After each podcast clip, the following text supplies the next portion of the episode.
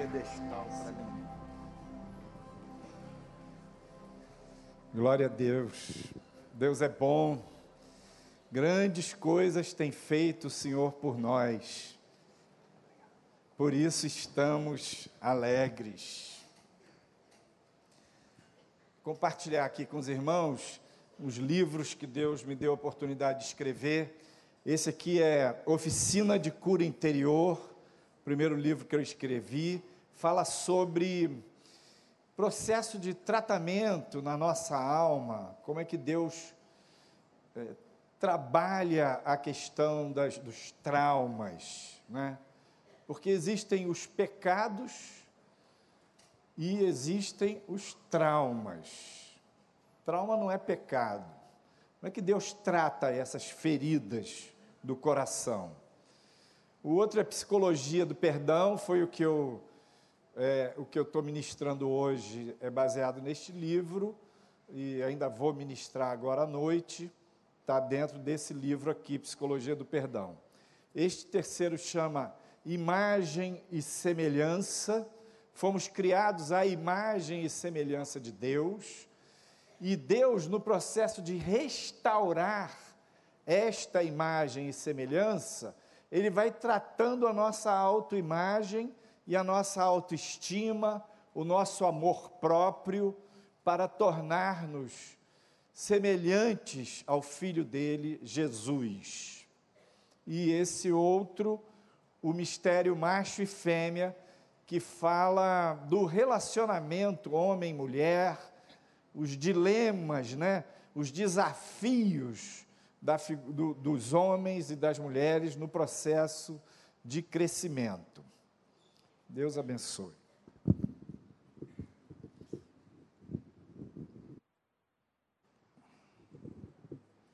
Então, hoje pela manhã,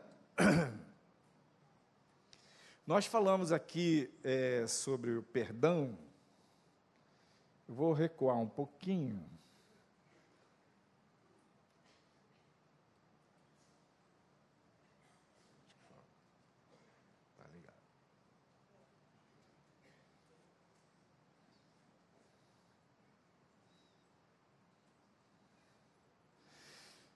Falamos sobre esse tema do perdão, demos uma base sobre assim é, o conceito do Novo Testamento, Jesus falando na oração do Pai Nosso sobre o perdão, colocando ali no miolo daquela oração, e ao terminar a oração, ele comentando: porque se você perdoar, seu Pai Celestial perdoará, se você não perdoar, aqueles que lhe devem, o Pai Celestial não perdoará. Mostrando a relevância deste tema na vida cristã. E nós vimos que o perdão, ele é um, é um desafio enorme para a gente, mas enquanto a gente não exercita, não pratica, não vivencia isso, a gente vai acumulando coisas, seja nos relacionamentos, seja perante Deus, seja perante o mundo espiritual, a gente vai como que acumulando lixo. E afinal de contas, o que é o perdão? Do ponto de vista espiritual e psicológico, para nós, é um ato da escolha. Deus nos perdoou na pessoa de Cristo, ele morreu por amor, nos trouxe o perdão por pura graça graça imerecida, e ele nos oferta este perdão liberalmente. E nos ensina que devemos perdoar. Então, na verdade, quando eu perdoo ou quando eu peço perdão, este é um ato de obediência a Deus. E Deus sabe quando a gente perdoa e quando a gente acumula. O perdão é um princípio, não é apenas uma escolha ou uma atitude, é um estilo. Não é apenas uma opção, é um modo de viver. E é um princípio que nos conecta com a cruz. E a cruz é atemporal, remete à eternidade, remete a toda a riqueza que Cristo alcançou por nós. Ainda recordando a parte da manhã,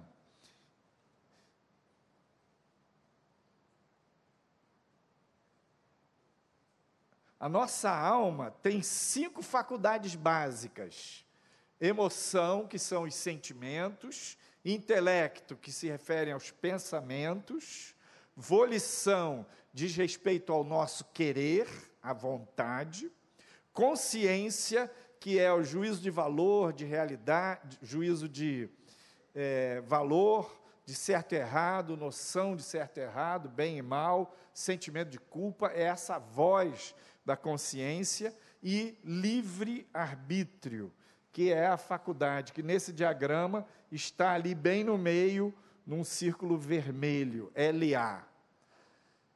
Por que o livre-arbítrio está no meio da nossa alma? Porque é a chave do coração. Eu disse, quando Deus olha para você, Ele não olha em primeiro lugar o que você está pensando, ou o que você este, está sentindo, ou o que você está querendo. Porque a gente pode pensar muita maluquice. A gente pode ter emoções, paixões, completamente erradas e ruins, pecaminosas. Você pode querer uma coisa que esteja contrária à palavra de Deus, contrária à vontade de Deus. Para Deus, o que importa é o que você escolhe. E nós vivemos, nós que caminhamos no caminho estreito, seguindo a Cristo como discípulos dele, como aqueles que aprendem com ele, nós sabemos bem o que é querer uma coisa e escolher outra. Jesus, embora filho de Deus, homem, verdadeiramente homem, embora sem pecado, a vontade humana autônoma dele era, num dado momento, ali no Getsemane, diferente da vontade do Pai. Aquela não era uma oração só para constar. Pai, se queres, passa de mim este cálice. Naquele momento, a vontade pessoal de Jesus era uma: passa de mim este cálice. Todavia, não se faça a minha vontade, porém a tua. E ali, naquele momento, no altar da oração, Jesus se rendeu à vontade do Pai e escolheu fazer a vontade do Pai. Por isso, o livre-arbítrio está no epicentro da nossa vida, da nossa alma, do nosso coração, e é para onde Deus olha, e é o que vai validar a sua vida espiritual. E, na verdade, o perdão é você usar o livre-arbítrio na direção de cultivar, liberar perdão, cultivar, pedir perdão, cultivar esse princípio, ao invés de cultivar mágoa, ressentimento, retaliação, vingança, jogo de poder.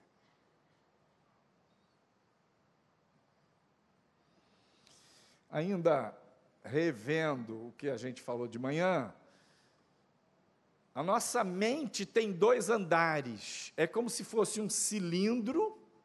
Tem o andar de cima, que é o consciente, é aquela área em que você tem pleno acesso, você tem todas as senhas e você acessa a todos os programas e aplicativos e arquivos daquela área.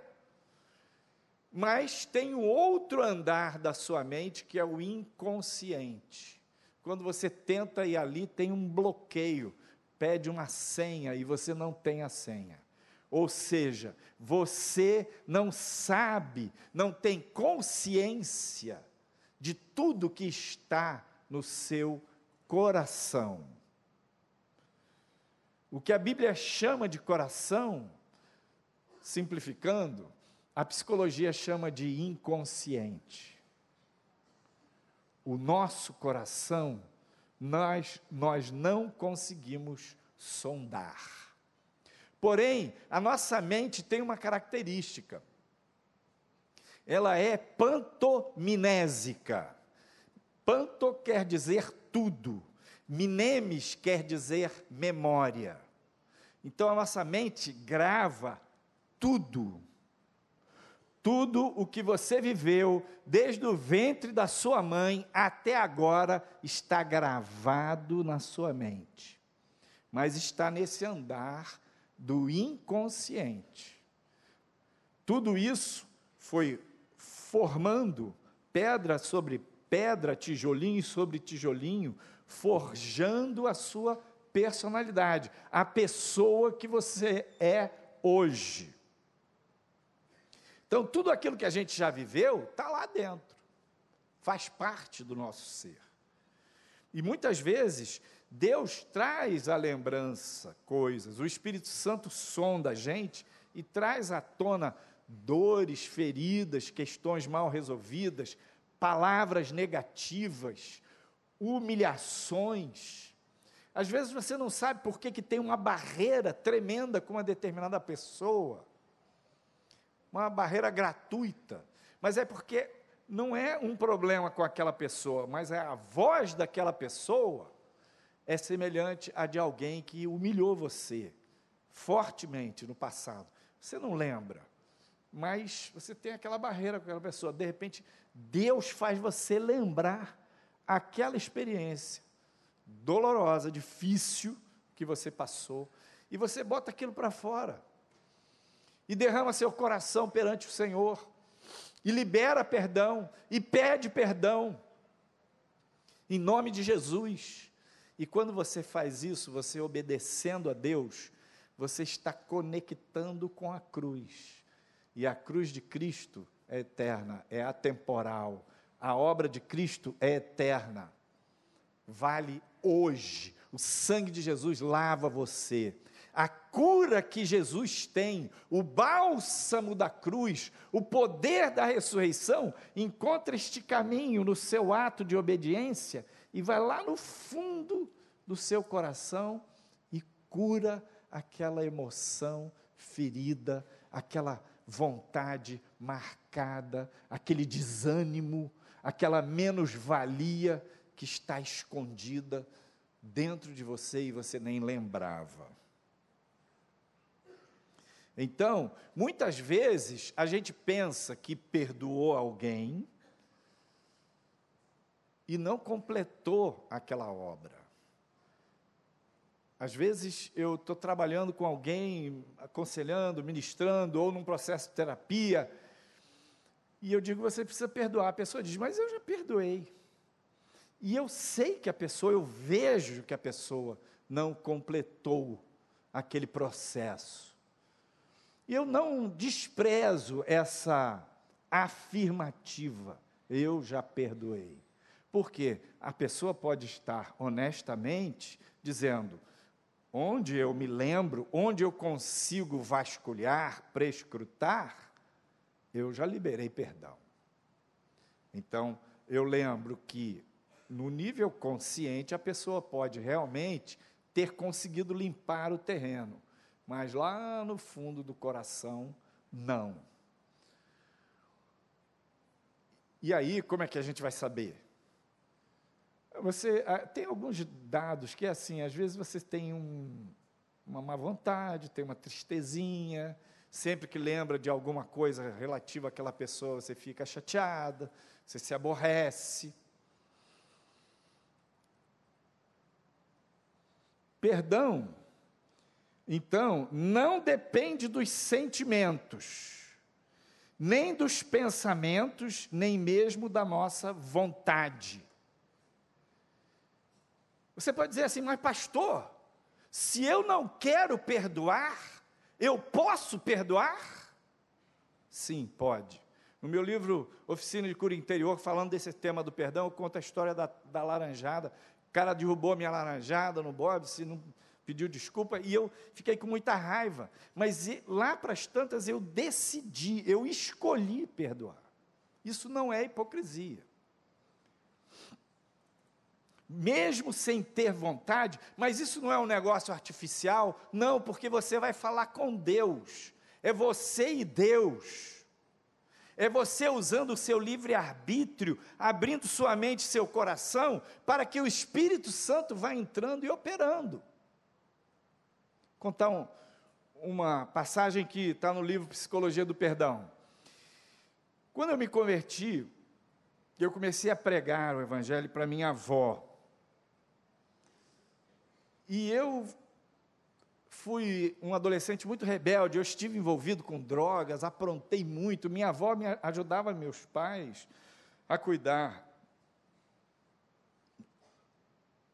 é, da casa, de mim e dos meus irmãos. Eu tenho oito irmãos, então era uma casa grande, muita gente. E minha avó deu um apoio muito grande. Eu fui muito rebelde. Eu é, dei muito trabalho para minha avó. E naquela consciência de que realmente tinha sido um, um péssimo neto, eu fui lá pedir perdão para ela e comecei a pregar o evangelho para ela. E ela aceitou e começou a receber o Senhor, e eu cantava e eu orava com ela, e fui pregando, pregando, e um dia ela disse para mim, Fabinho, ela me chamava de Fabinho, Fabinho, Jesus pode me pedir qualquer coisa, só tem uma coisa que eu não posso fazer. E eu disse: O que é, vovó? É perdoar a tia Teté. Eu falei: Mas como assim, vovó? O que, que é isso? Me conta essa história. A minha avó teve cinco filhos seis. Ela perdeu um que era muito mais, mais novinho. Depois ela teve três, quatro filhas mulheres e um filho homem. E este único filho homem dela, chamava João Sabino, o apelido dele era Mano, as irmãs o chamavam de Mano. E ele tinha uma madrinha que era a tia Teté. O Mano amava a tia Teté. Mas nos anos 30, este meu tio, que eu não conheci, contraiu tuberculose. E a doença evoluiu e ele ficou mal. E um dia, a tia Teté, madrinha dele, foi visitá-lo. E, muito medo de pegar tuberculose, não entrou no quarto do meu tio conversou um pouquinho com minha avó, fez uma visita rápida e, na hora de ir embora, ela chegou na porta do quarto e disse: Oi, mano, tudo bem? Olha, espero que você melhore. Alguma coisa assim, e deu um tchauzinho para ele. E ele disse: Tia Teté, vem aqui só um minutinho, pega na minha mão.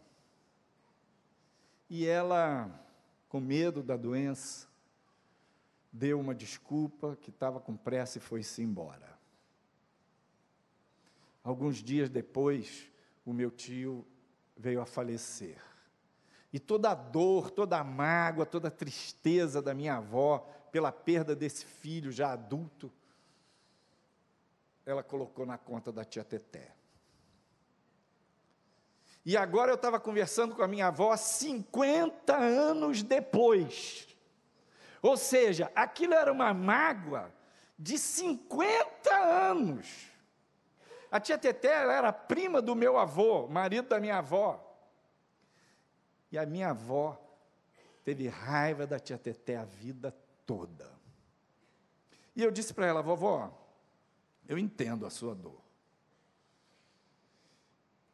Mas eu tinha clareza de que vontade é diferente de livre-arbítrio. E eu disse para ela: a senhora pode fazer uma oração comigo? Onde nós vamos dizer para Deus: Deus, eu não tenho vontade de perdoar a Teté. Mas se esta é a tua vontade, Senhor, eu quero querer perdoar. Dá para a senhora fazer essa oração comigo? Ela disse: Ah, essa dá. e eu fui falando e ela foi repetindo: Senhor, eu não tenho vontade de perdoar a Teté. Eu dei linha mesmo. Por que a Teté fez isso? Porque a Teté nananã, porque eu tenho mágoa, 50 anos, barará, barará. Mas eu não tenho vontade, Senhor, mas se esta é a tua vontade, eu quero querer perdoar a Teté. Em nome de Jesus. Amém. Eu não tenho vontade, é da ordem do querer, da vontade. Eu quero querer é da ordem do livre-arbítrio. Quando você move o seu livre-arbítrio na direção da vontade de Deus, Ele vai ajudar você a acontecer um milagre no seu coração, na sua mente, nas suas emoções. Ele quer fazer isso. Ele é poderoso, competente para fazer isso. Mas ele respeita você. O seu livre-arbítrio, ele não viola nunca. Todos os atos, todo mover de Deus em nós, passa pelo nosso assentimento, passa pela nossa livre escolha. Nós somos agentes da nossa vida. Deus é o Senhor, todo-poderoso, soberano. Mas Ele bate a porta. Se alguém abrir, Ele entra e ceia conosco. Então, o processo do perdão, ele trava neste ponto da nossa escolha. Por que, que é tão difícil perdoar? Porque a gente tem um sistema psicológico de defesas, nós temos uma série de coisas que nos protegem e mantém a nossa integridade, a nossa saúde psíquica. Mas esse sistema de defesas, nem sempre ele é tão saudável assim. Ele mantém a nossa saúde mental, mas ele está marcado pelas, pelos traços, pelas marcas da queda, do pecado. Então, as nossas defesas foram marcadas pela queda. Necessitamos ter defesas, mas essas defesas foram marcadas pelo pecado. Um dos mecanismos de defesa mais básicos é a negação. Você nega, você não vê, você não admite, você não reconhece. Daí fica difícil, às vezes, a gente pedir perdão. A pessoa diz: Ah, você está triste comigo? Não, de jeito nenhum. Mas é tudo verniz. Lá no fundo você está. Mas não quer dizer. Ah, não, que isso vai criar problema. Aí você nega. É difícil perdoar porque a couraça do ressentimento está associada à autoestima e ao amor próprio. Como assim? Ressentimento, mágoa, tem a ver com as defesas. E amor próprio e autoestima são sentimentos fundamentais. Então, o meu amor próprio se reveste dos ressentimentos. Isso é fácil da gente entender. Se alguém pisa no meu pé e pisa de novo, eu fico chateado com a pessoa. Eu faço cara feia para ela. Eu estou aborrecido. Eu estou me defendendo porque ele pisou no meu pé. Então, mágoa e ressentimento, aborrecimento, chateação, se embola com o meu amor próprio, com a minha autoestima. Por isso fica difícil perdoar. Pensem sempre, quando falo de perdão, eu estou falando numa via de mão dupla. Nós tanto precisamos liberar perdão para o outro, quanto precisamos pedir perdão para o próximo. E o peso espiritual, as implicações espirituais são iguais quando eu não libero perdão ou quando eu não peço perdão. As orações ficam bloqueadas, o inimigo tem espaço para perturbar. Por que, que é difícil de perdoar ou pedir perdão? Porque a gente pensa que se a gente perdoar, o outro vai manipular nossa vida. A gente tem a fantasia de que, veja bem, Jesus manda eu perdoar, manda eu pedir perdão, ele manda eu dar outra face, andar a segunda milha. Cara, isso é pós-graduação de bobo. A gente tem medo de seguir o que Jesus fala, de obedecer o que Jesus fala. Por quê? O outro vai mandar, vai, vai me fazer de gato e sapato. O outro vai me fazer de capacho. Se eu pedir perdão para minha mulher, ela vai mandar em mim. Ela já tem essa tendência.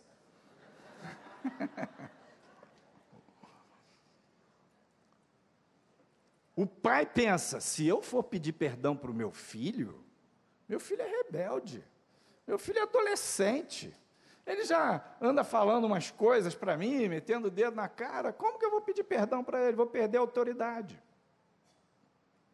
Mas isso não é verdade.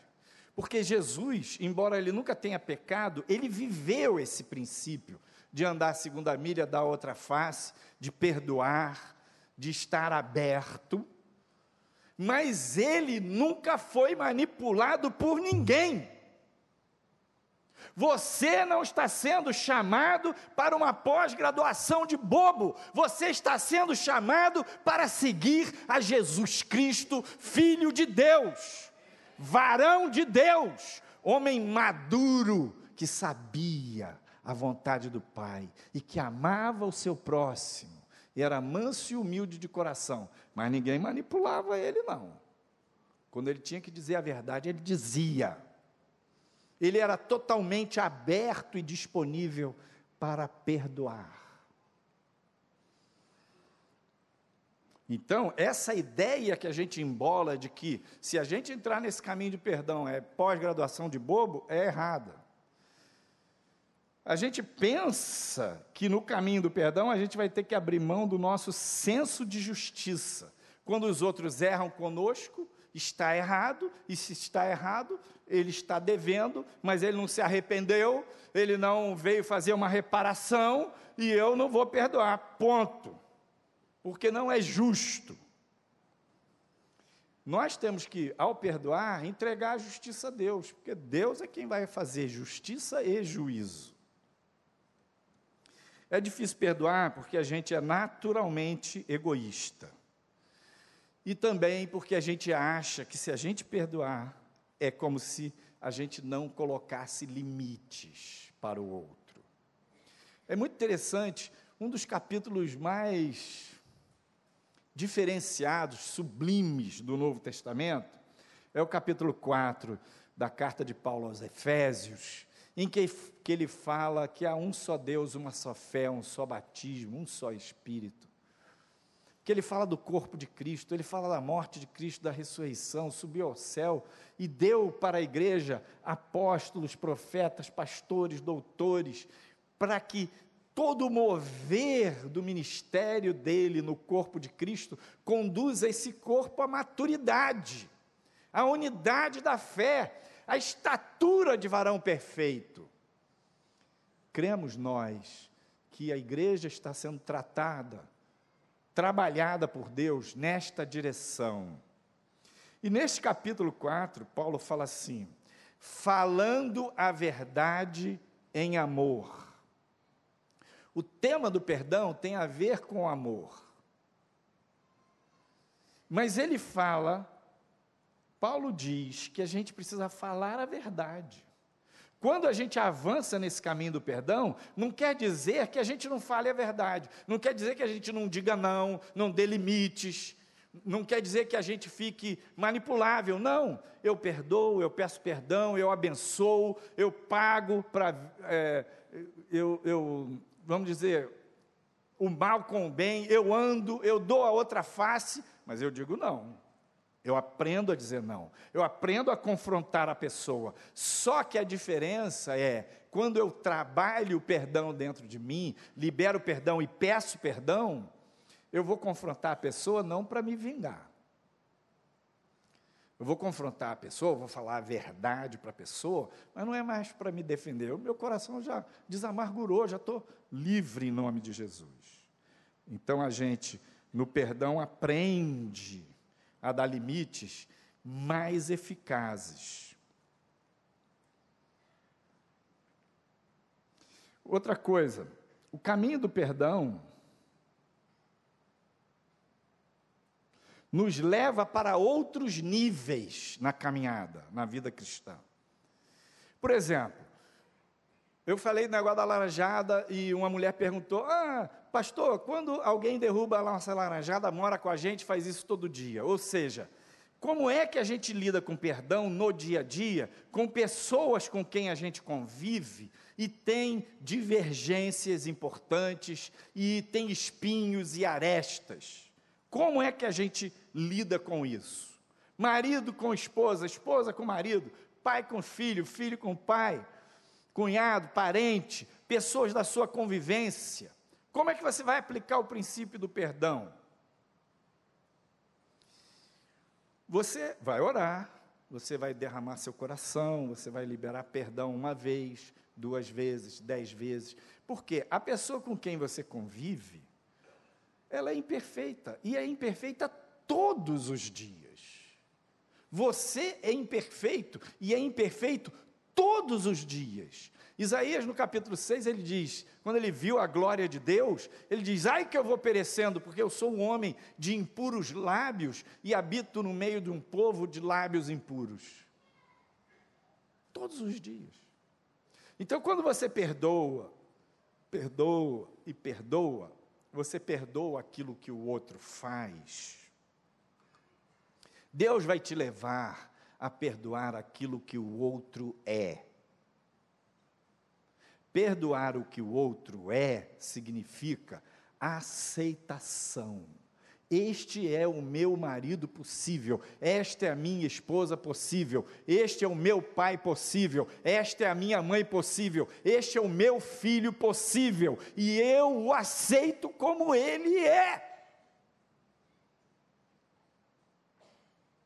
Quando você perdoa e aceita essa outra pessoa, você vai desistir de ficar querendo consertar a pessoa pela sua própria força.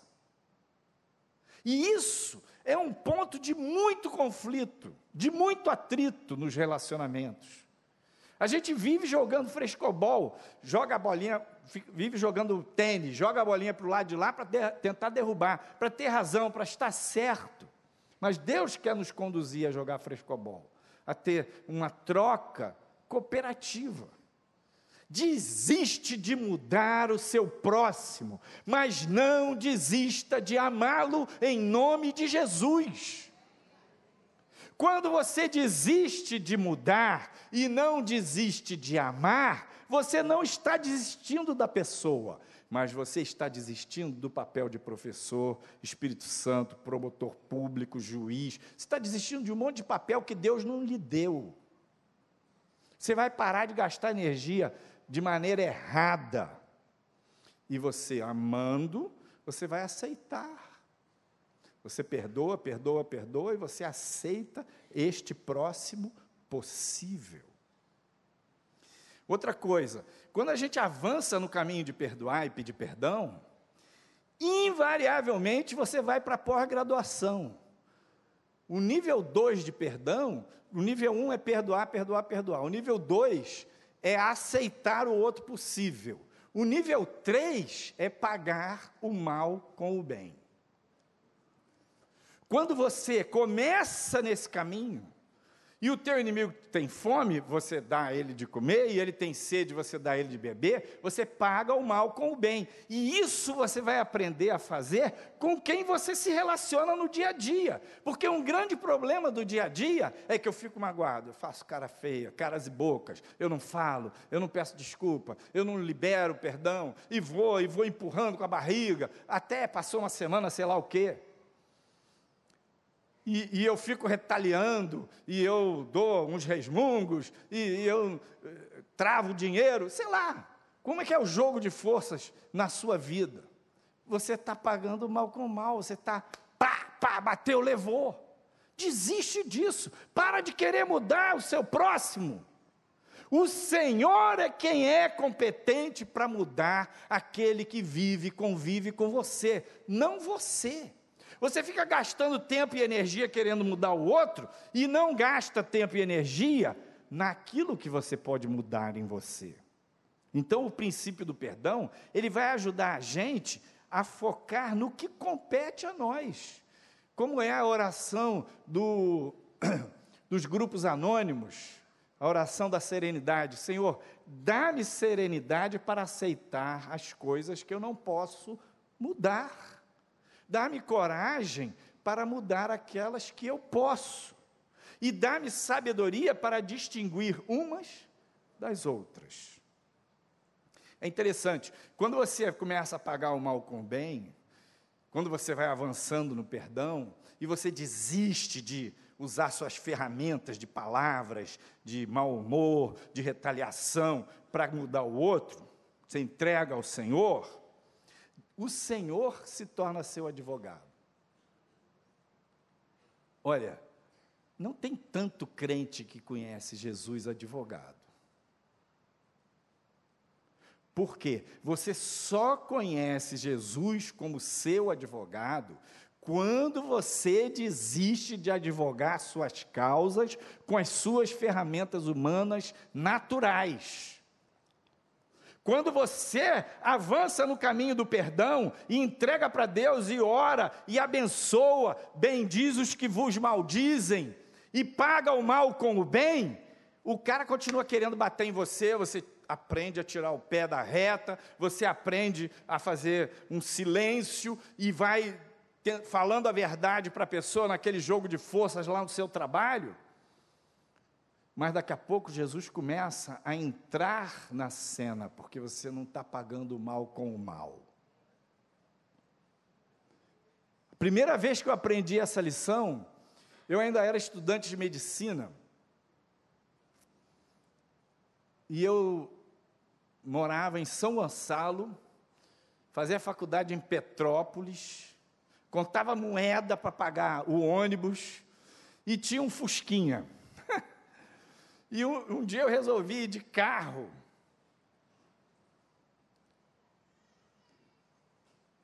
Com o meu carro para dar um plantão, porque eu tinha alguma outra coisa para fazer no dia seguinte. E aí não tinha dinheiro para gasolina, resolvi pegar o ônibus, então parei lá perto da rodoviária de Niterói, estacionei o carro numa calçada. Não era proibido, estava lá estacionado e fui, peguei o ônibus, fui para Petrópolis para dar o plantão. Quando eu voltei no dia seguinte, o meu carro estava todo amassado. A traseira e a frente, porque eu parei perto de um poste bateram na traseira do carro, amassou, atingiu um pouco o motor e, e, e, amassou um pouco a frente. Eu fiquei desesperado. Eu era estudante de medicina, dava plantão, arrancando os cabelos para poder tocar minha vida. Falei, não tem como pagar esse prejuízo. E aí um cara de um estacionamento em frente falou para mim, olha, o que aconteceu foi o seguinte, um ônibus da empresa tal de madrugada, saiu da rodoviária, o motorista deixou o, o trocador dirigir para dar um treino e ele parou atrás do seu carro, na traseira do seu carro. Mas pegou uma Brasília também do sargento, que é da PM, que mora na casa da esquina. Falei, opa! Aí fui lá na casa do sargento, ele não estava, mas estava no batalhão. Fui no batalhão, resumo da ópera: consegui a ocorrência que o, batalhão, que o sargento fez. Ali naquele estacionamento também era uma oficina, pediu um orçamento sem trambique, sem nada, um orçamento clean, verdadeiro, para consertar o carro. E com essa ocorrência e com o orçamento, eu fui lá na empresa de ônibus. Cheguei lá, difícil para falar com o advogado da empresa, o advogado olhou, falou: ah, era tipo assim, para consertar o carro era 4 mil. O advogado falou assim, olha, eu dou 500 reais. Falei, meu amigo, é o seguinte, aqui tem a ocorrência. Foi a empresa do ônibus e sabe-se até que foi o trocador que bateu no carro, bateu na Brasília lá do sargento. Não quis conversa.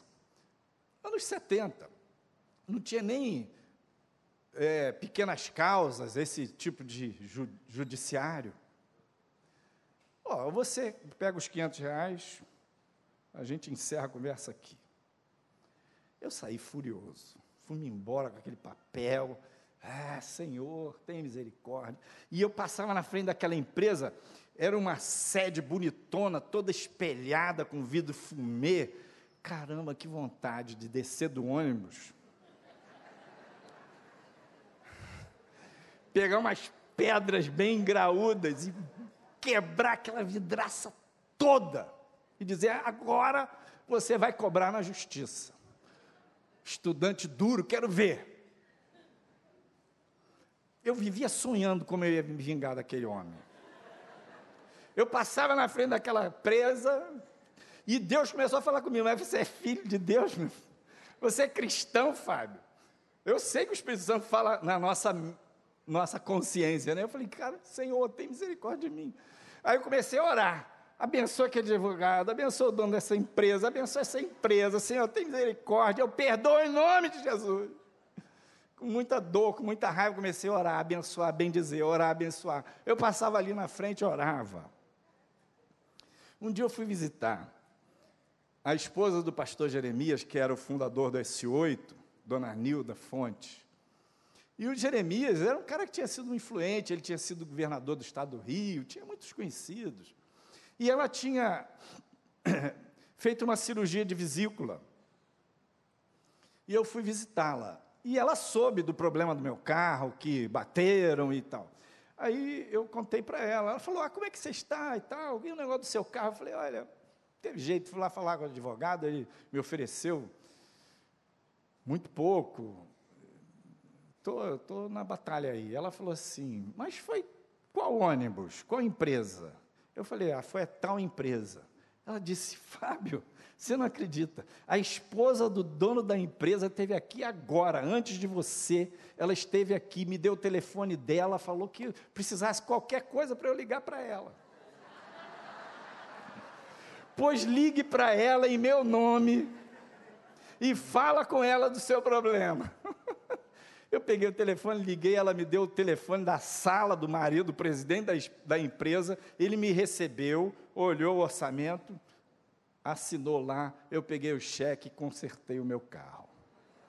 Queridos, quando você perdoa, quando você abençoa, quando você obedece a Jesus, Jesus se torna o advogado da sua causa.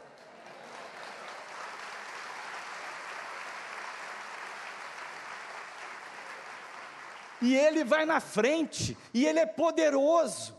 Ele não é vingativo, mas a pessoa que está te batendo e você escapa e perdoa, e está te batendo daqui a pouquinho, Jesus entra ali entre você e essa pessoa. O cara. Uma coisa, meu filho, é você apanhar do homem. Mas quando o cara começa a bater em Deus, bater em Jesus, Jesus foi lá no caminho de Damasco se acertar com Saulo. Saulo, quem é esse Senhor? Então, ele realmente ocupa esse lugar, quando você avança no perdão. E é muitíssimo interessante, por quê? Você aprende a ser mais prudente, você pede perdão por tudo que você faz de errado.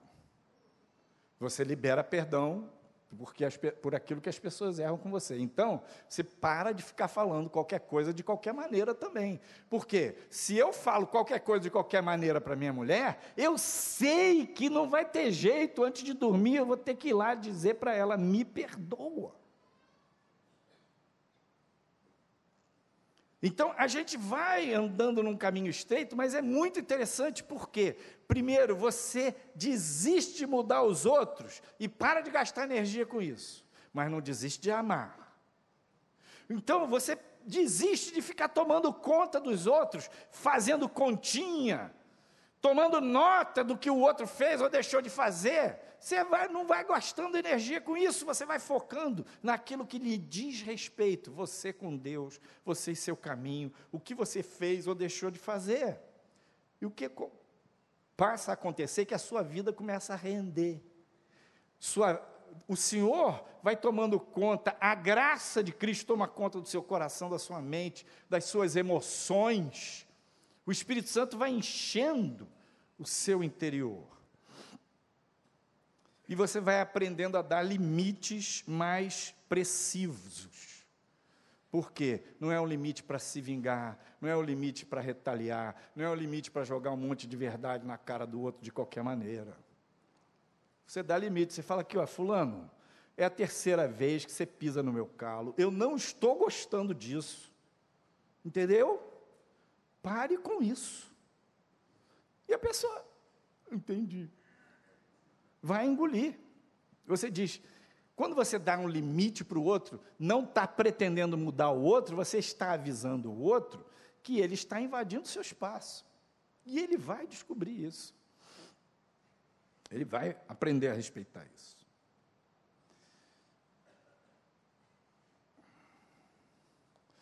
Quando você for pedir perdão, ou liberar perdão, não se apresse. Sempre que você for exercitar o pedido de perdão, fale somente do que você fez de errado.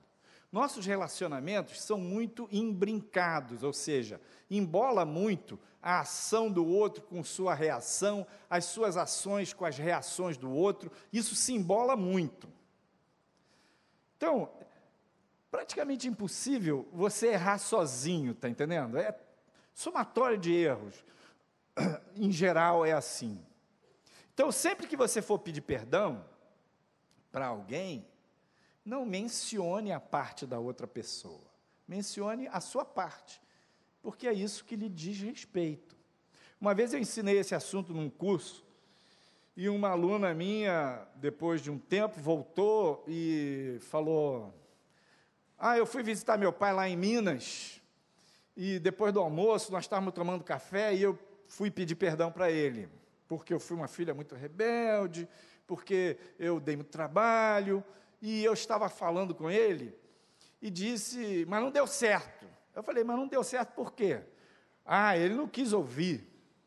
Mas por quê?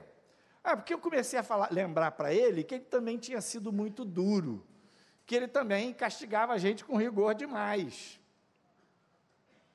Então, se você for pedir perdão e aponta a acusação, a metralhadora acusatória dos erros do outro, não vai prestar.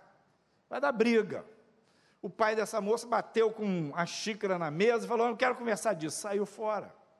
Agora, se você chega e diz: Pai, eu te peço perdão. Mesmo que o pai tenha errado, você sabe, está careca de saber, ele também sabe dos erros dele, mas eu te peço perdão porque eu fui assim, assim, assim, assim. Fala da sua parte. A dele, entrega para Deus. Se ele disser também, ah, eu também te peço perdão, meu filho, aí maravilha, tudo de bom. Eu já pedi perdão para os meus filhos uma, duas, três, várias vezes. De vez em quando dou umas crises assim, de lembrar minhas falhas, o que, que eu fiz, o que, que eu deixei de fazer. Numa dessas, eu estava conversando com a minha filha no clube e, e falei para ela: Minha filha, me perdoa por isso, por aquilo. Eu, Pai, mas você já me pediu perdão? Eu estou pedindo de novo. Tem paciência comigo. Você me perdoa? Ela disse: Claro que eu te perdoo. Foi lindo, porque quê? É, alguns dias depois, ela foi ao meu filho mais novo, essa minha filha do meio, e pediu perdão para ele. E ela tinha sido muito carinhosa, amiga dele, muito cuidadora, protetora dele, mas ao mesmo tempo ela espizinhava ele.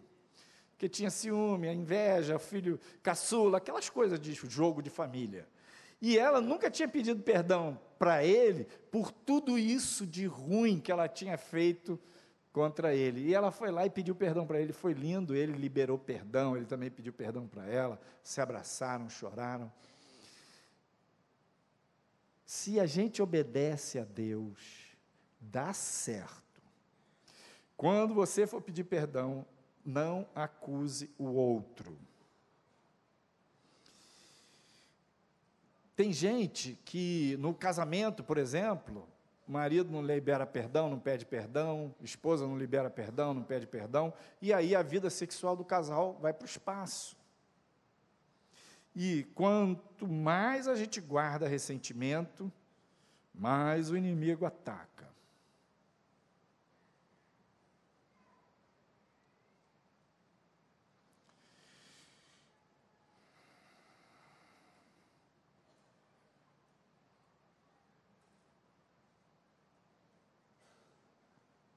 Vamos dar mais um pouquinho para frente. Aqui, processo do perdão. Eu estou colocando três passos ali. O primeiro passo é atualizar a dívida. Pessoas que te feriram e feriram muito, não é simplesmente você dizer eu perdoo em nome de Jesus. É simplesmente isso. Mas não se completa a obra toda simplesmente nisso.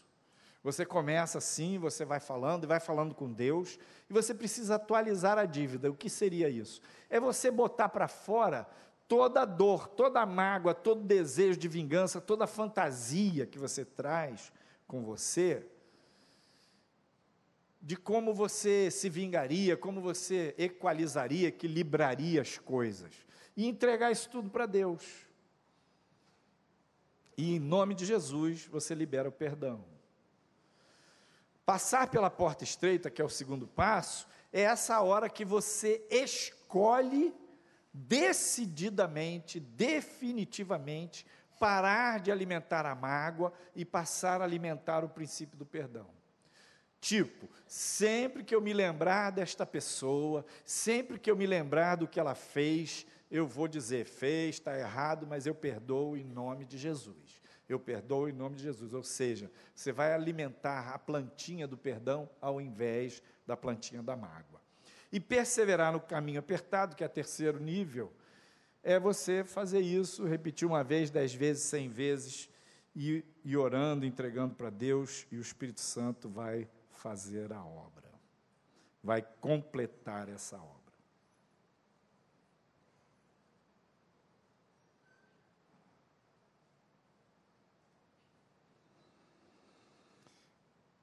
Você pode perdoar alguém que já morreu?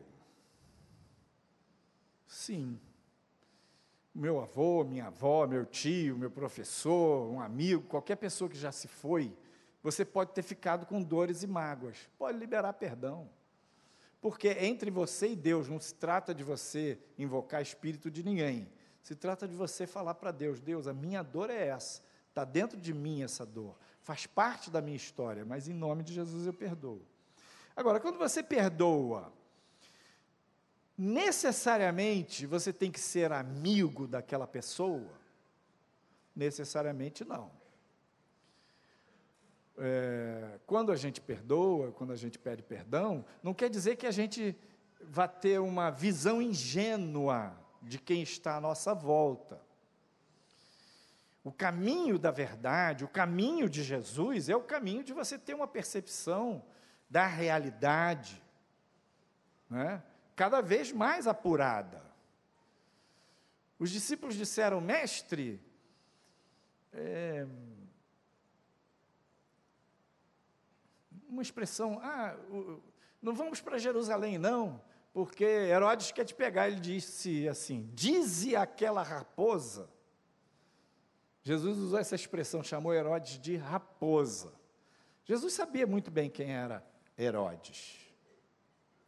Paulo, escrevendo a Timóteo, ele, para Timóteo, ele diz: Olha, preste atenção, Alexandre, o funileiro, o latoeiro, me causou muitos males. Cuidado com esse cara. Então, a pessoa que é mau caráter, está na sua história, na sua vida, no seu caminho, você já perdoou uma, duas, três vezes, e o cara ainda quer fazer um negócio com você para te dar mais um trambique? Você diz para ele: Não, mas você não me perdoa? Eu perdoo. Mas vamos fazer um negócio então, me empresta mais um pouquinho de dinheiro? De jeito nenhum, meu filho. Não. Limites. Então, perdoar não quer dizer que você não vai dar limite. Perdoar não quer dizer que você não vai avaliar as pessoas à sua volta. Agora, a pessoa da sua família, da sua relação, ela errou. Você errou, você pediu perdão, liberou perdão. Deixa o coração transbordar que Deus vai curar. Vou ler aqui um, dois versículos de Ezequiel 47, versos 1 e 9. Depois disto me fez voltar à porta da casa, e eis que saíam águas por debaixo do umbral da casa para o oriente, porque a face da casa dava para o oriente. E as águas desciam de debaixo, desde o lado direito da casa ao sul do altar. E aí essas águas foram crescendo, crescendo, crescendo, se tornaram um rio. E aí lá no verso 9 diz: E será que toda criatura vivente que passar por onde quer que entrarem estes rios, viverá? E haverá muitíssimo peixe, porque lá chegarão estas águas, e serão saudáveis, e viverá tudo por onde quer que entrar este rio. Apocalipse capítulo 22 último livro da Bíblia, último capítulo da Bíblia. João vê o céu, vê o trono de Deus e vê que debaixo do trono saem mais águas. E é o rio de águas cristalinas, água da vida. E esta descrição aqui de Ezequiel bate com aquela de Apocalipse 22.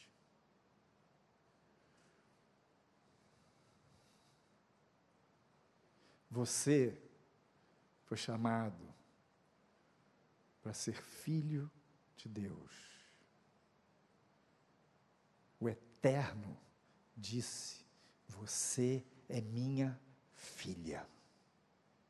O Altíssimo disse: Você é meu servo, e eu virei e habitarei no seu interior. Jesus, quando lhe salvou, perdoou seus pecados e enviou o Espírito Santo para morar no seu coração, e o Pai, o Filho e o Espírito Santo fazem habitação no seu coração. O seu coração, o seu espírito, unido ao Espírito de Deus, é o lugar do trono de Deus. E lá do fundo do seu coração, saem também essas águas. Na medida que você obedece, que você libera perdão, que você pede perdão, o Espírito vai liberando essas águas dentro de você, passando pelas emoções, passando pelas lembranças, pelos pensamentos, pela vontade ferida, pela menos-valia, pela baixa estima, vai curando, vai sarando corpo e mente, por onde quer que passe. E Deus está fazendo isso na igreja, Deus está fazendo isso no seu povo, porque Ele está preparando uma noiva gloriosa.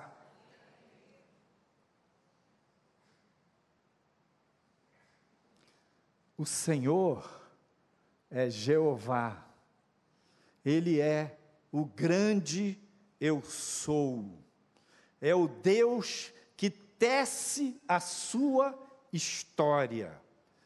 Apesar do inimigo, apesar da carne, apesar dos pecados, apesar das intempéries, dos problemas da vida, dos problemas dos homens, o Senhor é Jeová Rafá, é o Deus que te sara.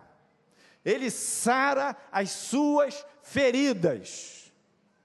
Quando você obedece a Ele, Ele tem espaço para fazer essa cura. Imagina aqui, é só uma imagem para ilustrar o final agora. Esse coração é você quando nasceu. Aí andou por aqui, foi para cá, foi para lá, voltou e chegou agora aqui.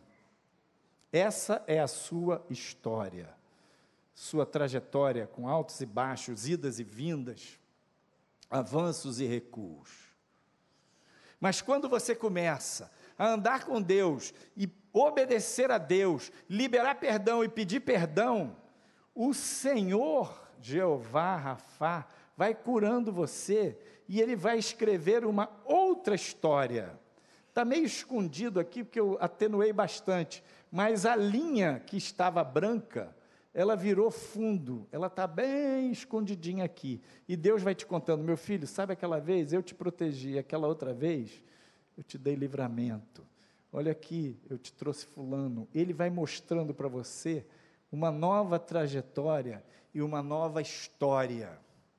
E aquilo que era figura, que é a sua história, vira fundo, porque você tem uma nova história na qualidade de filho de Deus, na condição de filha de Deus, e você está sarado, e aquela história do seu passado, ela fica só como marcas, como as marcas dos cravos nas mãos de Jesus, que mesmo depois da ressurreição, corpo eterno ressurreto, nós poderemos ver essas marcas, quando encontrarmos com Ele. Ele mostrou essas marcas para Tomé. Olha aqui o meu lado, olha minhas mãos. Essas marcas não lhe trazem mais dor, são só um testemunho do sacrifício na cruz do Calvário por todos nós. O seu passado, as marcas da sua história vão virar fundo e são só um testemunho em que você vai lembrar quão grandes coisas fez o Senhor por mim.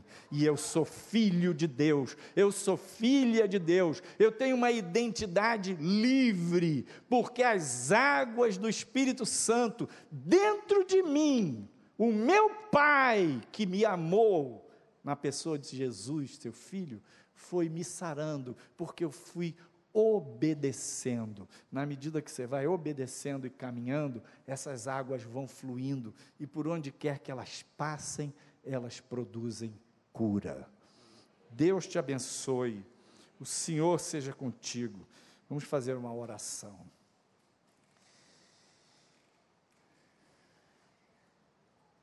Bom é ter esperança, Senhor. Bom é aguardar tua salvação. É saber que, lá do fundo do poço, das nossas dores mais terríveis, o Senhor nos sara. O Senhor é Jeová Rafá. O Senhor está curando a sua noiva. O Senhor está curando a sua igreja, o seu povo. Queremos obedecer a Ti, ó Pai. Queremos liberar perdão, queremos pedir perdão. Ajuda-nos, Senhor, a praticar, a viver a Tua palavra. Nós te pedimos, te agradecemos, em nome de Jesus. Amém.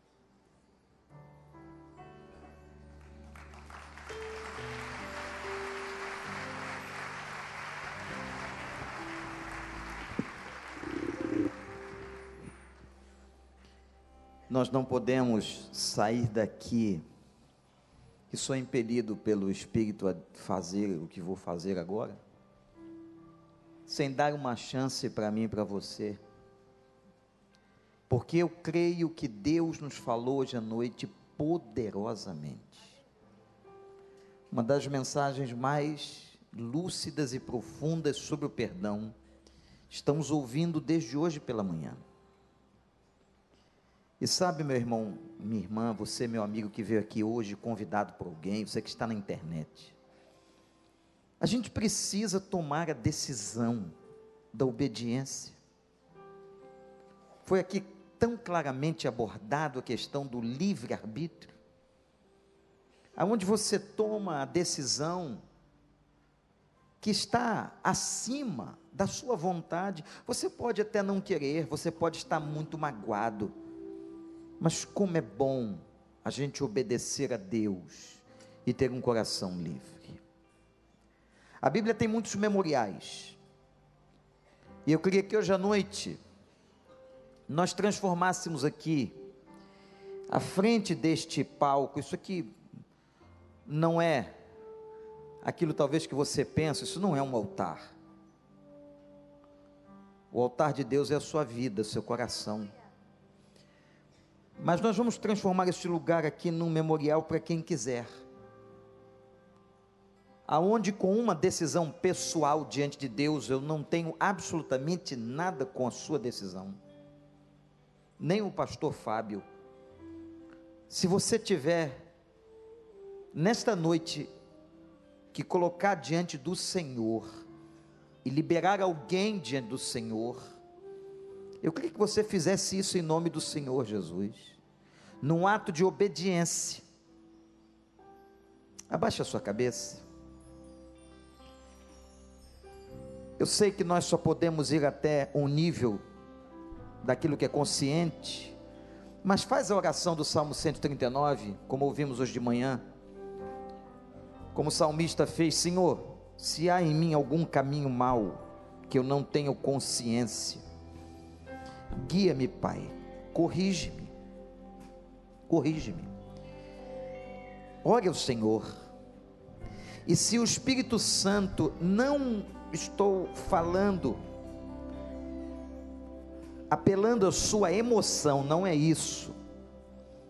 Mas se o Espírito Santo agora te mostra que alguém precisa ser liberado do teu coração, que você por obediência quer perdoar,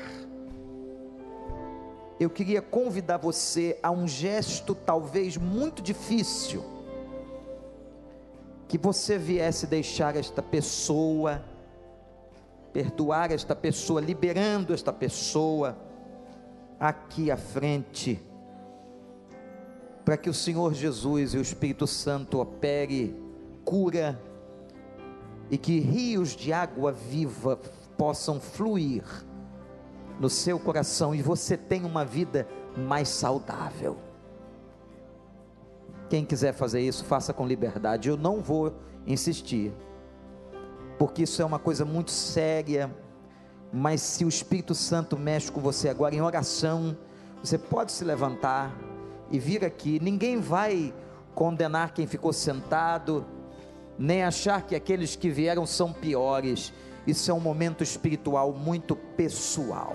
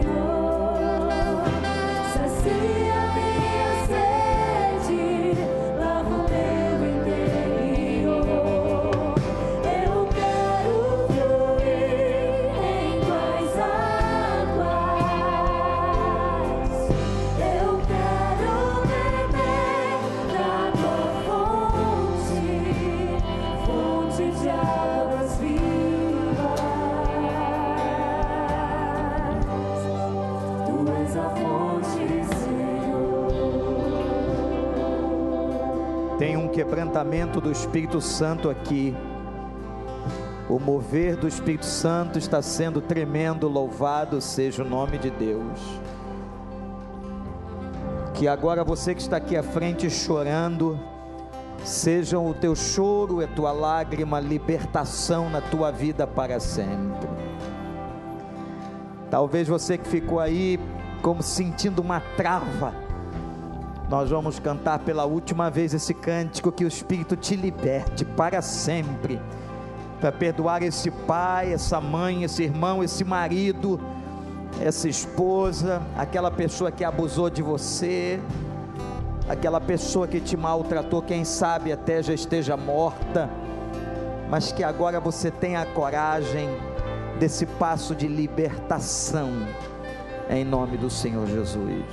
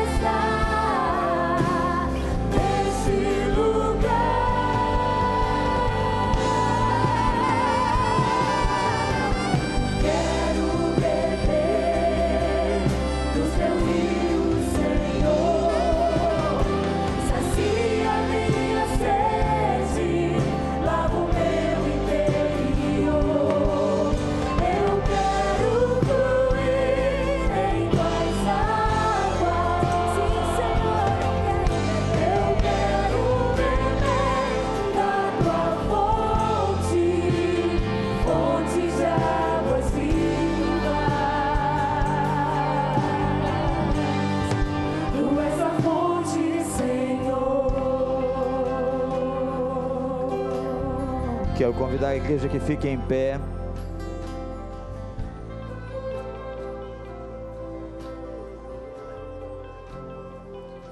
Senhor meu Deus, meu Pai, mais uma vez o Teu Espírito se manifesta entre nós e nós louvamos o Teu nome. Este lugar está cheio da Tua glória e de uma maneira poderosa pela tua palavra, o Senhor falou aos nossos corações. Mas agora, meu Deus, eu intercedo, eu clamo pela vida de todos esses irmãos, irmãs, amigos que estão aqui, quem sabe na internet, nas suas casas, em qualquer lugar do mundo, trazendo alguém, Senhor, alguém que precisam deixar sobre o altar. Alguém que precisam obedecer a tua palavra e liberar a essas pessoas perdão, assim como um dia foram perdoadas por ti. Ó oh Deus, em nome de Jesus, eu não posso, nós não podemos fazer isso, pastor Fábio não pode, mas que o teu Espírito Santo arranque agora toda a raiz de amargura em nome de Jesus. E que fique para sempre aqui, Senhor, na tua presença, no simbolismo do teu altar e aos teus pés, aos pés da cruz. Esta mágoa, este ressentimento, quem sabe o ódio, por um abuso, por uma violência, por uma traição, por uma mentira, ó Deus, nós liberamos estas pessoas que nos ofenderam, nós deixamos na tua presença e nós suplicamos, tenha misericórdia de nós, que o sangue do teu filho venha nos cobrir, que agora o bálsamo do teu Santo Espírito, ó Deus, venha com alívio da graça. E que o rio que flui debaixo do teu trono agora alcance a vida de todos nós, especialmente desses queridos e queridas que estão aqui, muitos de joelhos em lágrimas. Ó oh, Deus, faz o que nós não podemos fazer, e alcança, Senhor, e que a consolação do teu Santo Espírito recaia sobre este lugar. Que haja paz no coração agora, Senhor que haja confiança na tua promessa. E que ao voltarmos hoje para as nossas casas, que essas pessoas ao voltarem, elas voltem leves, porque deixaram o fardo do ressentimento. Obrigado, Senhor, porque isso aqui não é apenas uma reunião, aqui é o momento na tua presença onde o teu espírito se move, e mais uma vez, aleluias, a tua presença é sentida passeando no nosso meio. Limpa do coração, enxuga dos olhos agora toda lágrima e restaura, em nome de Jesus. Você que veio aqui à frente, repete comigo agora: Senhor, em nome de Jesus Cristo, em obediência à tua palavra, eu libero, eu perdoo a pessoa que tu sabes que agora está na minha mente e coração. Me dê paz, e que a paz de Cristo seja o árbitro das minhas decisões. Senhor, eu te obedeço, opera em minha vida, e nunca mais eu voltarei eu voltarei, Senhor, a pegar isto. Eu deixo aos teus pés. Por Cristo. Amém. Você, mediante o poder do Espírito e a sua sinceridade, você está liberto. Deus está e continuará operando na sua vida. Vai para sua casa hoje diferente, em paz, você deixou aos pés da cruz aquilo que te importava, não importa mais, que te machucava, não machuca mais. Deus te abençoe. Deus te abençoe. Deus te abençoe.